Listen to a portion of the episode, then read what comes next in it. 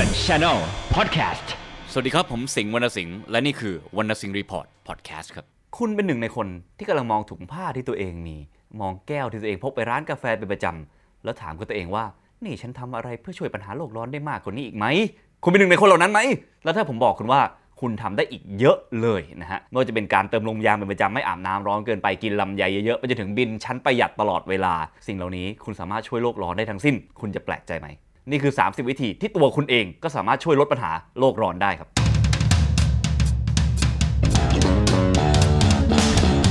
เถื่อน Channel Podcast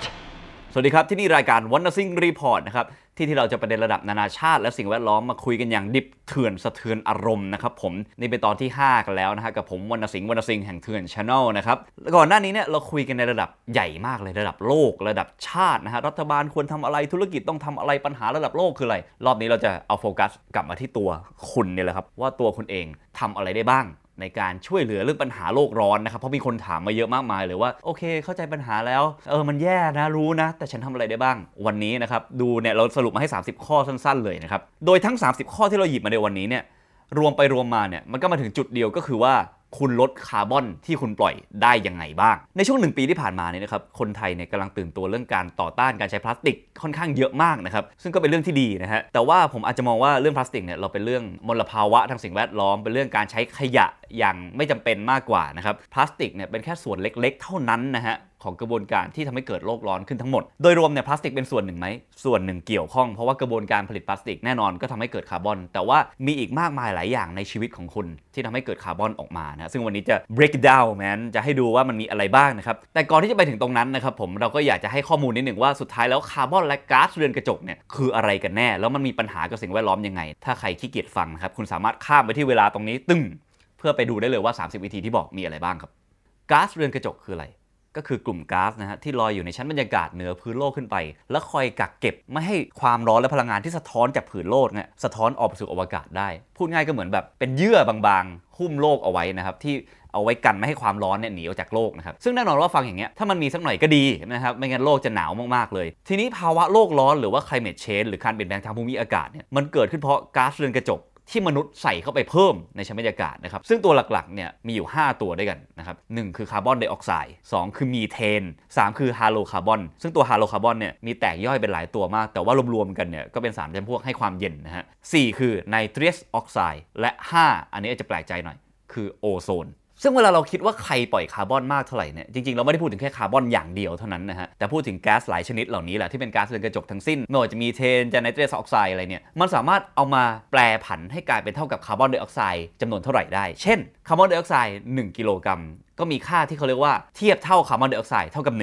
เพราะมันคือสิ่งเดียวกัน สมมุติว่าเป็นไนตรัสออกไซด์เนี่ยจะมีความเทียบเท่าคาร์บอนไดออกไซด์เท่ากับ 300 กิโลกรัมด้วยกันนะครับเพราะว่าความหนาแน่นและความสามารถในการกักเก็บความร้อนเนี่ยมากกว่าคาร์บอนไดออกไซด์ถึง 300 เท่า คือคาร์บอนเนี่ยจริงๆเหมือนเป็นหน่วยกลางนะฮะคล้ายๆคิดว่าเป็นเงินดอลลาร์เลยกันเรื่องแก๊สเรือนกระจกก็เช่นเดียวกันนะครับคือแก๊สเรือนกระจกต่างๆเนี่ยมีความหนาแน่นและคุณสมบัติในการกักเก็บความร้อนไม่เท่ากันนะครับผมแต่ว่าเขาเปรียบเทียบเป็นว่าแก๊สตัวนี้ 1 ตัว 1 กิโลนะครับเท่ากับคาร์บอนไดออกไซด์กี่กิโลด้วยกัน ซึ่งเราก็มาดูกันนะครับว่าก๊าซเรือนกระจกแต่ละตัวเนี่ยมีส่วนร่วมในการสร้างภาวะเรือนกระจกหรือ greenhouse effect เนี่ยมากขนาดไหนนะครับ อันดับหนึ่งก็คือคาร์บอนไดออกไซด์เนี่ยเยอะที่สุดเลยถึง 55%นะครับผม ต้นเหตุหลักๆ เลยก็คือเรื่องเชื้อเพลิงฟอสซิลนะครับ การใช้พลังงานน้ำมันพลังงานถ่านหินเนี่ยปล่อยคาร์บอนออกมาเยอะมาก ซึ่งเชื้อเพลิงฟอสซิลเป็นต้นทางของทุกอย่างที่เราทำกันนะฮะไม่ว่าจะใช้อินเทอร์เน็ต ยันกินข้าวยันอะไรก็ตามแต่ ก็เรียกได้ว่าทุกอย่างที่เราทำสุดท้ายก็ปล่อยคาร์บอนไดออกไซด์มาผ่านการใช้พลังงาน ซึ่งในก๊าซคาร์บอนไดออกไซด์นะครับก็มีค่าเทียบเท่าคาร์บอนไดออกไซด์เท่ากัน1แล้วก็มีคาร์บอนอยู่ในนั้น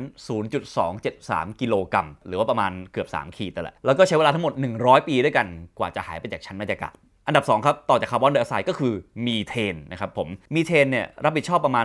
15%ของภาวะเรือนกระจกทั้งหมด โดยหลักๆ เลยที่ปล่อยมีเทนออกมาก็คือพวกก๊าซชีวภาพทั้งหลาย ก๊าซหุงต้มก็ใช่นะฮะ หรือการเลี้ยงสัตว์เนี่ยก็เป็นสาเหตุสำคัญมากๆนะครับ เวลาวัวมันตดมันปลุดออกมาเนี่ย มีเทนทั้งนั้นนะครับผม ซึ่งตัวมีเทนเองเนี่ยก็ถือเป็นก๊าซเรือนกระจกที่มีความหนาแน่นมากกว่าคาร์บอนไดออกไซด์นะครับ มีเทน 1 กิโลกรัมเทียบเท่าคาร์บอนไดออกไซด์ 25 กิโลกรัม แล้วก็ใช้เวลาทั้งหมด 12 ปีในการหายไปจากชั้นบรรยากาศครับ ตัวต่อไปคือฮาโลคาร์บอนนะครับผม หรือว่าสารหล่อเย็นหลากหลายชนิด อันนี้มันมีหลายตัวมากๆนะครับ แต่รวมกันเนี่ยก็มีส่วนร่วมในการสร้างภาวะเรือนกระจกประมาณ 10%นะฮะของทั้งหมดด้วยกัน โดยส่วนใหญ่พวกฮาโลคาร์บอนเนี่ยจะอยู่ในการใช้ตู้เย็น การเปิดพวกแอร์ พวก freezer อะไรทั้งหลายที่สร้างความเย็นอย่างเงี้ย แต่นอกจากนั้นเนี่ยก็มีอยู่ในสเปรย์กระป๋องต่างๆนะครับคือใครจำได้ตอนเด็กๆเคยเรียนไหมฮะ CFC chlorofluorocarbon นะครับผม นี่เป็นก๊าซเรือนกระจกซึ่งรุนแรงมากๆ แล้วมีส่วนในการทำลายโอโซนในชั้นบรรยากาศด้วย แต่ปัจจุบันเนี่ยก็มีการแบน CFC โดยนานาชาติเนี่ยมาหลายปีมากๆ แล้ว แล้วก็การใช้ก็ลดลงเยอะมากๆ แต่ว่าตัวเนี้ยโหดจริงๆนะฮะ แล้วก็นอกจากสารหล่อเย็น นอกจากในสเปรย์แล้วเนี่ยเวลาผลิตพวกพลาสติกโฟมนะฮะ หรือไม่ก็ผลิตพวก conductor ในเครื่องอิเล็กทรอนิกส์ต่างๆ อย่างในเนี้ย สุดท้ายแล้วเราซื้อมือถือมาก็มีการปล่อยฮาโลคาร์บอนไปในกระบวนการด้วย เพราะว่ามีการสร้างพวก conductor ต่างๆ ขึ้นมาในแผงวงจรฮาโลคาร์บอนอย่างที่บอกไปแล้วนะฮะประมาณ 10%ของการสร้างภาวะเรือนกระจกทั้งหมดนะครับผมซึ่งเทียบเท่าคาร์บอนไดออกไซด์กี่กิโลกรัม คือมีหลายตัวเนี่ยบางตัวก็หลายร้อยเท่านะครับบางตัวไปเป็นหมื่นเท่าเลยก็มีนะครับแล้วเวลาในการย่อยสลายเนี่ยก็มีตั้งแต่แบบไม่กี่อาทิตย์ก็หายไปแล้วนะฮะ จนกระทั่งเป็นหลาย ๆ หมื่นปีเลยนะครับ โดยเฉพาะ CFC เนี่ยตัวดีเลย อันดับ 4 นะครับ Nitrous Oxide N2O ประมาณ 5%ของภาวะเรือนกระจกทั้งหมด โดยต้นเหตุหลัก ๆ ที่สุดของ Nitrous Oxide เลย ก็คือการใช้ปุ๋ยในการเกษตร ซึ่ง Nitrous Oxide 1 กิโลกรัมเทียบเท่าคาร์บอนไดออกไซด์ 300 กิโลกรัม ก็ถือว่าเป็นก๊าซเรือนกระจกที่มีผลเยอะมากเหมือนกันนะฮะ แล้วก็ใช้เวลาทั้งหมด 120 ปี ในการย่อยสลายหายไป และสุดท้ายครับคือโอโซน หลายคนคิด เอ้า โอโซนไม่ใช่เรื่องดีเหรอ โอโซนเนี่ยจะดีหรือไม่ดีขึ้นอยู่กับว่าเราเจอมันที่ไหน ถ้าโอโซนอยู่ในชั้นบรรยากาศสูงขึ้นไปข้างบนประมาณ 10-50 กิโลเมตรเนี่ย อันนี้เป็นเรื่องดี เพราะว่าโอโซนจะช่วยป้องกันรังสีอัลตราไวโอเลตจากพระอาทิตย์นะครับ แต่ปัญหาก็คือว่าการใช้รถและมลภาวะจากการจราจรเนี่ยสร้างให้เกิดสิ่งที่เรียกว่า ground level ozone หรือโอโซนบนชั้นพื้นดินขึ้นมา ซึ่งเป็นส่วนสำคัญมาก ๆ เวลาเราเห็นพวกแบบหมอกควันเห็นมลภาวะบนท้องถนนอะไรอย่างเงี้ยทีนี้พอ UV มันลงมาถึงพื้นโลกแล้วแล้วสะท้อนกลับไปเนี่ยก็โดนโอโซนบนพื้นโลกนี่แหละ กักเก็บความร้อนเอาไว้นะครับ สุดท้ายแล้วก็มีส่วนทำให้อุณหภูมิของโลกสูงขึ้น ทีนี้เราก็ได้เข้าใจแล้วนะครับว่าในชีวิตประจำวันของคุณเนี่ยคุณปล่อยก๊าซเรือนกระจกชนิดไหนออกไปในกิจกรรมอะไรบ้าง และทุกอย่างสามารถแปรมูลค่ากลายเป็นคาร์บอนไดออกไซด์ได้ทั้งสิ้น ทีนี้ก็ได้เวลาแล้วมาดูกันว่า 30 วิธีที่คุณสามารถช่วยลดโลกร้อน ช่วยลดการปล่อยคาร์บอนในชีวิตของคุณ มันมีอะไรบ้างครับ เริ่มจากเรื่องแรกคือ การกินอาหาร อาหารแต่ละชนิดปล่อยคาร์บอนเท่าไหร่บ้างนะครับ แน่นอนมันขึ้นอยู่กับว่าคุณอาศัยอยู่ที่ไหนบนโลกด้วย บางชนิดต้อง import เข้ามา บางชนิดต้องขนมาไกลนะครับ ก็เพิ่มคาร์บอนเข้าไปอีก แต่ถ้าเราดูข้อมูลจากทางฝั่งอเมริกานะ สิ่งที่ปล่อยคาร์บอนเยอะที่สุดคือเนื้อแกะ 1 กิโล ปล่อยคาร์บอนไดออกไซด์ 39.2 กิโลกรัมรองลงมานะฮะ เนื้อวัว 1 กิโลกรัม ปล่อยคาร์บอนไดออกไซด์ 27 กิโลกรัม รองมาคือพวกชีสนะฮะ แล้วก็เนื้อหมู เนื้อหมูได้ปล่อยที่ 12.1 กิโลกรัม ขณะที่เนื้อไก่เนี่ยปล่อยแค่ 6.9 กิโลกรัม แต่ถ้าน้อยลงมาอีกก็คือบรอกโคลี1กิโลกรัม ปล่อยคาร์บอนไดออกไซด์ 2 กิโลกรัม นั่นก็นำมาสู่ข้อแรกของเราคือ 1. ลดการกินเนื้อ กินผักและผลไม้เยอะๆ 2. มีวันที่ข้ามเนื้อไปบ้าง คุณข้ามการกินเนื้อไป 1 วันเนี่ยสามารถลดการปล่อยคาร์บอนได้ถึงวันละ 3.5 กิโลกรัมด้วยกัน 3 คือกินอาหารที่เป็นอาหารท้องถิ่น ไม่ใช่อาหาร import เพราะว่ากระบวนการขนส่งอาหารเนี่ยก็เป็นส่วนสำคัญเหมือนกันในการปล่อยคาร์บอนของมนุษย์ 4. อย่ากินอาหารเหลือ เพราะว่าอาหารที่เหลือไปเนี่ยสุดท้ายมันไปย่อยสลายภายนอก แล้วก็ปล่อยมีเทน เข้าสู่ชั้นบรรยากาศเช่นเดียวกัน 5. ถ้ามีอาหารเหลือสมมติคุณอยู่ในชนบท คุณพยายามเปลี่ยนสิ่งนั้นเป็น biogas ก็คือการเอาอาหารเหลือเนี่ยมารวมกันอยู่ในแท็งก์เดียวกัน แล้วปล่อยให้มันย่อยสลายเสร็จปุ๊บรวมกับของที่มาจากห้องน้ำมูลถ่ายอะไรก็ตามแต่แล้วเอา biogas เหล่านั้นมาใช้นะครับก็กลายเป็นพลังงานทางเลือกใช้ในบ้านคุณก็ได้ ใช้ในฟาร์มคุณก็ได้ใช้ในตึกคุณก็ได้ครับจบเรื่องกินมาต่อกับเรื่องช้อปปิ้งนะครับผม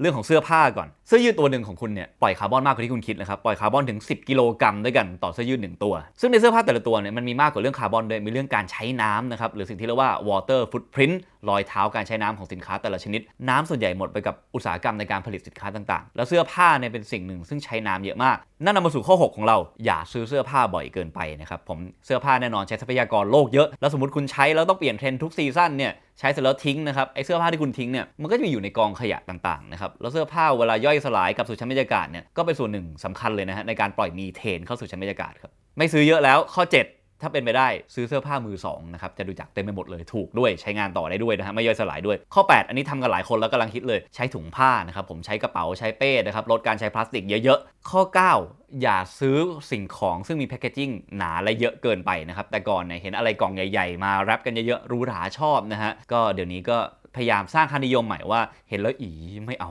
ข้อ 10 พยายามหาข้อมูลว่าบริษัทไหนเขาใช้กระบวนการที่เป็นมิตรต่อสิ่งแวดล้อมในการผลิต และสนับสนุนบริษัทเหล่านั้นด้วยการซื้อของของพวกเขา และอย่าสนับสนุนบริษัท ซึ่งทำลายสิ่งแวดล้อมครับข้อ 11 ซื้อของออนไลน์ถ้าเป็นไปได้อ่าอันนี้อาจจะเซอร์ไพรส์หน่อยนะฮะ อันนี้จริง ๆ มันขึ้นอยู่ด้วยว่าพฤติกรรมการซื้อของคุณคือใคร แต่ถ้าสมมติว่าปกติคุณต้องขับรถออกจากบ้านไปที่ห้างเพื่อซื้อสิ่งหนึ่ง แล้วก็จากนั้นขับรถกลับมาบ้านเนี่ย งานวิจัยก็โชว์ว่าสุดท้ายแล้วคุณซื้อมันออนไลน์เหอะ เพราะว่าการซื้อของออนไลน์เนี่ยมันสามารถ ship จากโกดังมาสู่คุณได้เลย แต่ว่าขณะที่การซื้อของในห้างหรือในร้านเนี่ยมันต้อง ship จากโกดังไปยังร้านค้าปลีกก่อน แล้วจากร้านค้าปลีกคุณต้องไปเอาของมาจากร้านค้าปลีกอีกทีมาถึงบ้านคุณใช้พลังงาน 2 ทอด แล้วนอกจากนั้นเวลาเขาส่งของให้การซื้อของออนไลน์เนี่ยเขารวมของหลายไอเทมเข้ามาในรถคันเดียวกันพาหนะเดียวกันแล้วกระจายของไปทั่วพื้นที่ โดยรวมแล้วเนี่ยการซื้อของออนไลน์จึงประหยัดพลังงานกว่า แล้วก็เป็นเรื่องของ gadget บ้างนะครับข้อ 12ครับเวลาซื้อพวก gadget ต่างๆเนี่ยพยายามให้เลือกซื้ออันที่ใช้พลังงานน้อยที่สุดคือมือถือหนึ่งเครื่องเนี่ยเดี๋ยวนี้มันทำอะไรได้เยอะมากเทียบกับแต่ก่อนแล้วนะครับแล้วการใช้พลังงานในมือถือเนี่ยตลอดทั้งปีเนี่ยก็ปล่อยคาร์บอนแค่ไม่กี่กิโลเท่านั้นเพราะฉะนั้น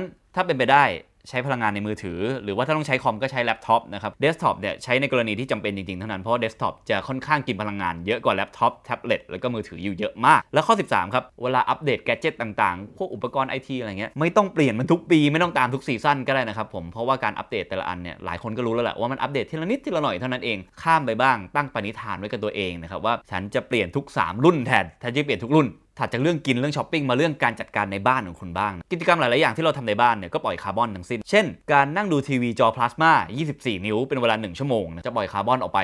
220 กรัม ถ้าอาบน้ำร้อนนะครับเป็นเวลา 5 นาที ปล่อยคาร์บอนถึง 1.5 กิโลกรัม และที่โหดที่สุดคือถ้าเราสร้างบ้านใหม่นะครับ สมมติเป็นบ้านขนาดธรรมดา มี 2 ห้องนอนเนี่ย ปล่อยคาร์บอนไดออกไซด์สู่ชั้นบรรยากาศทั้งหมด 80 ตัน เพราะฉะนั้นคุณทำอะไรได้บ้างเกี่ยวกับบ้านของคุณในการลดการปล่อยคาร์บอนเนี่ยคือ มีการตรวจสอบเรื่องการใช้พลังงานในปัจจุบัน ข้อ 14 ครับผม energy audit หรือว่ามีการตรวจสอบเรื่องการใช้พลังงานของบ้านคุณนะครับ ลองดูซิว่าตรงไหนใช้ไฟเยอะเครื่องมืออะไรยังไม่ประหยัดไฟเท่าที่เป็นไปได้บ้าง หรือว่ามีไฟรั่วตรงไหนบ้างนะครับสิ่งเหล่านี้เราไม่ค่อยทำกันในบ้านของเรานะฮะก็ถ้าทำหนึ่งรั้งอาจจะพบการลดพลังงานที่เป็นไปได้สูงมากนะครับ ข้อ 15 ครับ เปลี่ยนหลอดไฟทุกหลอดให้กลายเป็น LED นะหลอด LED ปัจจุบันใช้พลังงานแค่ 1 ใน 4 ของหลอดปกติ ก็สามารถใช้งานได้นานกว่าหลอดปกติถึง 25 เท่าด้วยกันนะครับ ข้อ 16 อันนี้จริงๆ ก็รู้กันตั้งแต่เด็กแล้วนะฮะ คือเวลาใช้อะไรเสร็จเนี่ยก็ปิดสวิตช์แล้วก็ถอดปลั๊กนะครับ หลายอย่างถึงแม้ว่าเราไม่ได้เปิดใช้มันอยู่เนี่ย แต่ว่าพลังงานมันก็ไหลเข้าสู่หม้อแปลงหรืออะไรก็ตามแต่แล้วออกมาในรูปแบบความร้อนนะครับ ก็มีการเสียพลังงานไประหว่างนั้นด้วย ข้อ 17 นะครับ ลดการเปิดแอร์และหาวิธีการสร้างความเย็นแบบอื่นๆ คือแอร์เนี่ย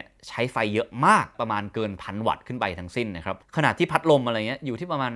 50-60 วัตต์ไม่เกินนั้นน่ะต่างกัน 20 กว่าเท่า และกระบวนการในการผลิตพลังงานก็ปล่อยคาร์บอนต่างกัน 20 เท่าเช่นเดียวกันพยายามหาทางเลือกดู ถ้าวันไหนอากาศเย็นก็เปิดหน้าต่างนะครับหรืออย่างผมเนี่ยล่าสุดเพิ่งซื้อพัดลมจีนนะฮะซึ่งเป็นพัดลมไอ้น้ำนะครับกรอกน้ำเข้าไปจากข้างบน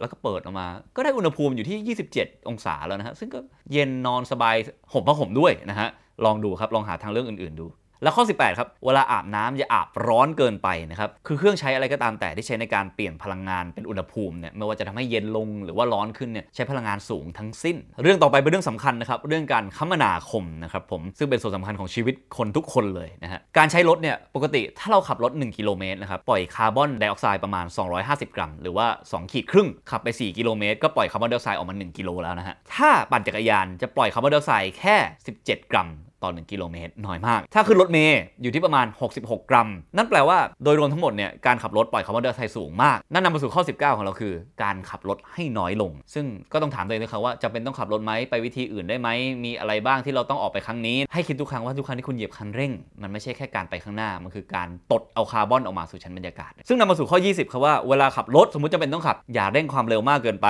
อย่าเร่งแล้วก็เบรกโดยไม่จำเป็นนะครับไม่ใช่บางคนไปหยุดไปหยุดไปหยุดอย่างนี้ ยิ่งทำทุกครั้งก็ยิ่งปล่อยคาร์บอนออกมาเยอะมากมายนะครับผมคิดคิดไว้คิดไว้เราตดคาร์บอนออกมาตลอดเวลานะฮะข้อ 21 ครับพยายามเพิ่มประสิทธิภาพของรถด้วยการเอาสิ่งที่ไม่จำเป็นออกจากรถลดน้ำหนักของตัวรถ แล้วก็เติมลมยาง สิ่งเหล่านี้ก็จะทำให้ประหยัดน้ำมันขึ้นไปอีกใช้พลังงานน้อยลงไปอีกในการขับรถ ข้อ 22 ครับเวลาขับรถระยะทางไกลให้เปิด cruise control นะครับ หลายๆ รุ่นมีนะครับ เวลาขับไปเนี่ยไม่ต้องเหยียบคันเร่งแล้วก็เบรก เหยียบคันเร่งแล้วก็เบรก อันนี้เปลืองน้ำมัน ถ้าเปิด cruise control มันก็จะนิ่งนะฮะ อัตราการใช้น้ำมันก็จะดีขึ้นประหยัดเงินด้วย ปล่อยคาร์บอนน้อยลงด้วยนะครับ ข้อ 23 รถคันหน้าของคุณเปลี่ยนเป็นรถพลังงานไฟฟ้าหรือ electric car นะครับ ซึ่งรถพลังงานไฟฟ้าในปัจจุบันเนี่ยปล่อยคาร์บอนไดออกไซด์ที่ประมาณ 80 กรัม ต่อการเดินทาง 1 กิโลเมตรนะครับ แต่ว่าแน่นอนคาร์บอนที่ปล่อยจากการซื้อรถไฟฟ้าคันใหม่เนี่ยไม่ได้อยู่แค่เรื่องการใช้นะฮะขั้นตอนการผลิตก็ปล่อยคาร์บอนออกมาเช่นเดียวกันซึ่งการผลิตรถพลังงานไฟฟ้าปัจจุบันเนี่ยยังปล่อยคาร์บอนออกมาเยอะกว่าการผลิตรถยนต์ปกตินะครับต้นเหตุอย่างหนึ่งคือการต้องใช้แร่ลิเธียมนะครับแล้วกระบวนการการขุดลิเธียมในปัจจุบันนี้ยังค่อนข้างทำอันตรายต่อสิ่งแวดล้อมเป็นอย่างมาก แปลว่าสมมติคุณจะซื้อรถพลังงานไฟฟ้าอันใหม่เนี่ยคุณต้องเช็คด้วยว่ารุ่นนั้นของคุณเนี่ยที่คุณจะซื้อไม่ว่ายี่ห้ออะไรก็ตามแต่เนี่ยกระบวนการผลิตเป็นอย่างไร ใช้ลิเธียมเยอะขนาดไหน แล้วสุดท้ายมานั่งคิดดูว่าถ้าคุณใช้รถคันนี้ไปกี่ปี ถึงจะสามารถหักล้างกับคาร์บอนที่คุณปล่อยไปจากกระบวนการผลิต ซึ่งก็แล้วแต่รุ่นก็ไม่เท่ากันนะครับ อันนี้ต้องคิดเยอะหน่อยซื้อรถไฟฟ้าคันใหม่ ข้อ 24 นะฮะลองสำรวจหาช่องทางการเดินทางประจำวันของคุณด้วยวิธีอื่นแทน อย่างผมตอนนี้ปัจจุบันนะครับ ผมกำลังติดสกูตเตอร์ไฟฟ้าราคา 5,000 บาทของผมเป็นอย่างมากนะครับ ซื้อมาจากออนไลน์นี่แหละ ชีวิตดีมากน้ำหนักแค่ 6 กิโลกรัมนะครับ ความเร็วทั้งหมด 19 กิโลเมตรต่อชั่วโมง ชีวิตชิลมากตอนนี้นะครับ หรือถ้าไม่ทำอย่างนี้คุณก็ขึ้นรถเมย์มากขึ้นขึ้น BTS มากขึ้นนะฮะหาวิธีเดินทางอันใหม่นอกจากการขับรถทีนี้มาถึงเรื่องสำคัญนะครับคือเรื่องของการบินขึ้นเครื่องบินเนี่ย1กิโลเมตรปล่อยคาร์บอนไดออกไซด์อยู่ที่ 1.3 ขีดนะครับผม 130 กรัมด้วยกัน ซึ่งก็น้อยกว่ารถประมาณเกือบครึ่งนะ แต่ว่าปกติเราขึ้นเครื่องบินเนี่ยมันไปทีละไกลๆไงทำให้1ไฟล์เนี่ยปล่อยกันทีละเกือบตันต่อหัวนะครับผมไม่ใช่ทั้งเครื่องนะฮะต่อผู้โดยสารหนึ่งคนปล่อยกันทีละเกือบตันเลยนะครับซึ่งนั่นพูดถึงชั้นประหยัดนะครับถ้าพูดถึงชั้น business class หรือ first class เนี่ยก็ปล่อยคาร์บอนไดออกไซด์ยิ่งเยอะเข้าไปอีก เพราะว่าพื้นที่เท่ากันเนี่ยมีคนนั่งได้น้อยกว่าเขาคิดกันแบบนี้ นั่นนำมาสู่ข้อ 25 ของเรานะครับก็คือบินให้น้อยลง แต่ถ้าคุณต้องบินเลือกไฟที่บินตรง เพราะว่าไฟที่ไปหยุดแวะตามที่ต่างๆเนี่ยมันใช้น้ำมันเยอะมาก ตอนที่เรา landing take off เนี่ยนั่นคือจุดที่น้ำมันใช้เยอะที่สุดในการบินนะครับ แล้วก็ข้อ 26 ของเราก็คือเวลาซื้อตั๋วซื้อชั้นประหยัดหรือ economy class นะครับผม อย่างที่บอกไปแล้วว่าถ้าคุณซื้อ business class หรือ first class เนี่ยมันไม่ได้มาแค่ความสบายอย่างเดียว แต่ว่าคาร์บอนที่คุณปล่อยต่อหัวของคุณเนี่ย จะสูงขึ้น 3-4 เท่าด้วยกันนะจบเรื่องการคมนาคมนะครับ นอกจากนี้ยังมีอะไรอีกบ้างที่คุณสามารถทำเพื่อลดการปล่อยคาร์บอนของคุณได้นะครับ ข้อ 27 ครับ carbon offset หลายคนไม่รู้จักสิ่งนี้นะฮะ คือคุณสามารถจ่ายเงินเพื่อลดความรู้สึกผิดของคุณได้ ด้วยการเอาเงินไปลงกับโปรเจกต์ที่เป็นการลดคาร์บอนในประเทศอื่นๆ แล้วเขาสามารถคำนวณได้เลยว่าเงินเท่านี้ลดคาร์บอนที่ปล่อยไปเท่าไหร่นะฮะซึ่งก็มีหลายเว็บด้วยกันที่เข้าไปศึกษาได้นะครับผมเช่น www myclimate.org นะครับ ก็จะมีเรื่องของการทำเตาที่ประหยัดพลังงานที่ลาวันด้านะครับ การสร้าง solar power ที่โดมินิกัน อะไรก็ตามแต่ลองเข้าไปดูนะฮะ หรือเว็บ cotap.org นะครับ cotap.org นะครับ ก็มีการปลูกต้นไม้ในอินเดีย มาลาวี โมซัมบิก อะไรก็ตามแต่ ก็ลองดูตรงนี้ก็ดูนะครับ ถึงแม้ว่าคุณไม่สามารถลดการปล่อยคาร์บอนของตัวคุณเองได้ แต่คุณสามารถจ่ายเงิน เพื่อไปเพิ่มออกซิเจน แล้วก็ดูดคาร์บอนจากประเทศอื่นๆได้ ข้อ 28 ครับทำอะไรแล้วอย่าเก็บไว้คนเดียวครับ ยุคสมัยนี้เราต้องการแชร์นะฮะแชร์ความเขียวอวดเขียวกับเพื่อนๆในโซเชียลเน็ตเวิร์กซึ่งอวดกันอย่างเงี้ยยิ่งดีนะฮะเพราะว่าทำให้คนอยากทำตามกันพฤติกรรมที่คุณทำอยู่เนี่ยสุดท้ายมันไม่ได้จบแค่ตัวคุณ มันสามารถเป็น influence ให้เพื่อนๆคนต่อๆไปด้วยว่าเขาอยากรู้ว่าเขาจะช่วยรักษาสิ่งแวดล้อมยังไงได้บ้างนี่ไง เราทำให้ดูแล้ว ข้อ 29 เข้าใจง่ายมากๆ รู้กันมานานแล้ว ปลูกต้นไม้เยอะๆ และข้อสุดท้ายครับ ข้อ 30 สำคัญที่สุดเลยคือ อย่ามีลูกจ้าคือจริงๆแบบเวลาคนมีลูกคงไม่นั่งคิดหรอกนะว่าฉันปล่อยคาร์บอนเท่าไหร่ถ้าฉันมีบุตรคนนี้อะไรเงี้ยแต่ว่านี่จะบอกว่าให้เป็นข้อมูลคร่าวๆนะครับ สมมุติว่ามนุษย์คนหนึ่งปล่อยคาร์บอนปีละ 10 ตัน แล้วลูกคนอยู่สัก 80 ปีนะครับก็ตีไป 10คูณ80 ก็ 800 ตันแปลว่าคาร์บอนฟุตพิ้นของคุณจากการมีบุตร 1 คนคือ 800 ตันนะครับเยอะมากเพราะงั้นอย่ามีเลยลูกเนี่ย ทีนี้เนี่ยตัวเลขพวกนี้มันมีความหมายยังไง คุณต้องปล่อยคาร์บอนให้ได้เท่าไหร่ถึงจะดีนะครับผมลองมาดูในสถิติโลกกันในปี 2016 เนี่ยประเทศที่ปล่อยคาร์บอนไดออกไซด์ถ้านับจากการเผาผลาญพลังงานเพียงอย่างเดียวนะฮะมากที่สุดในโลกก็คือประเทศจีนนะครับอยู่ที่ 29%นะครับผมหรือว่า 9,000 กว่าล้านตันนะครับต่อปี ตามลงมาคืออเมริกาอยู่ที่ 16%อันดับ 3 คืออินเดีย 7%ถามว่าประเทศไทยอยู่ตรงไหน เราอยู่ประมาณอันดับที่ 80-90นะครับปล่อยที่ 0.8%ของคาร์บอนทั้งหมดในโลกนะครับแต่นั่นคือทั้งประเทศรวมกัน แล้วทั้งหมดเนี้ยมันต้องลดให้เหลือเท่าไหร่ โลกเราถึงจะรอดนะครับ ถ้าเอาข้อมูลของโครงการที่ชื่อว่า Deep Decarbonization Pathway Project นะฮะ เฉลี่ยทั้งโลกเนี่ยทุกคนบนโลกต้องลดให้เหลือคนละ 1.87 ตันต่อปี ภายในปี 2050 ซึ่งแปลว่าเหลือระยะทางอีกยาวไกลมากๆ ซึ่งทั้งหมดนี้มันไม่ได้ขึ้นอยู่แค่พฤติกรรมส่วนตัวของพวกเราทุกคนนะครับ ขึ้นอยู่กับกระบวนการผลิตพลังงาน ขึ้นอยู่กับเทคโนโลยีใหม่ๆ แต่ว่าแน่นอนสิ่งที่คุณทำเองได้ก็บอกไปแล้วทั้งหมดใน 30 ข้อเหล่านั้นนะครับ หลายคนอาจจะอยากรู้ว่าสุดท้ายแล้วตอนเนี้ยฉันปล่อยคาร์บอนอยู่เท่าไหร่นะครับ ก็ขึ้นอยู่คุณกินเนื้อเยอะไหมคุณเดินทางไปทำงานอย่างไร คุณช้อปปิ้งบ่อยขนาดไหนนะครับ มีเว็บต่างๆ มากมายที่เป็น calculator เครื่องคิดคาร์บอนออนไลน์ให้คุณได้นะครับ เช่นเว็บชื่อว่า carbonkiller.org นะครับ savingnature.com อันนี้เนี่ยตอบไม่ค่อยยากเท่าไหร่ ตอบเสร็จมีบอกเลยว่าคุณปล่อยคาร์บอนเท่านี้คุณยินดีจ่ายเงินเท่านี้ไหมในการ offset คาร์บอนของคุณในประเทศอื่นๆ เว็บชื่อ carbonfootprint.com นะครับก็เช่นเดียวกันตอบค่อนข้างง่ายนะครับแล้วก็สามารถ carbon offset ได้ด้วย หรือถ้าอยากไม่ตอบเป็นตัวเลขเลยนะครับไปที่ footprint.wwf.org.uk นะครับผมขึ้นไว้ข้างล่างนี้แล้วนะครับ และทั้งหมดนี้นะครับคือรายการวรรณสิงห์ Report ในวันนี้นะครับ ว่าคุณเองสามารถช่วยในการลดภาวะโลกร้อนยังไงได้บ้างนะครับ สุดท้ายก็คือลดการปล่อยคาร์บอนในชีวิตคุณนั่นเองนะครับ ใครชอบรายการนี้นะครับ และรายการอื่น ๆ ของเถื่อนช n แนลอย่าลืมกด subscribe และเปิด notification กันใน YouTube นะครับ ใน Facebook กดไลค์กด follow แล้วกด see first กันด้วยโพสอะไรจะได้เห็นกันแต่แรกนะครับ ใครอยากฟังเป็น podcast นะครับ ไปฟังกันได้ใน Spotify หรือไม่ก็ JOOX หรือว่า SoundCloud นะครับมีฟังทุกแพลตฟอร์มกันเลย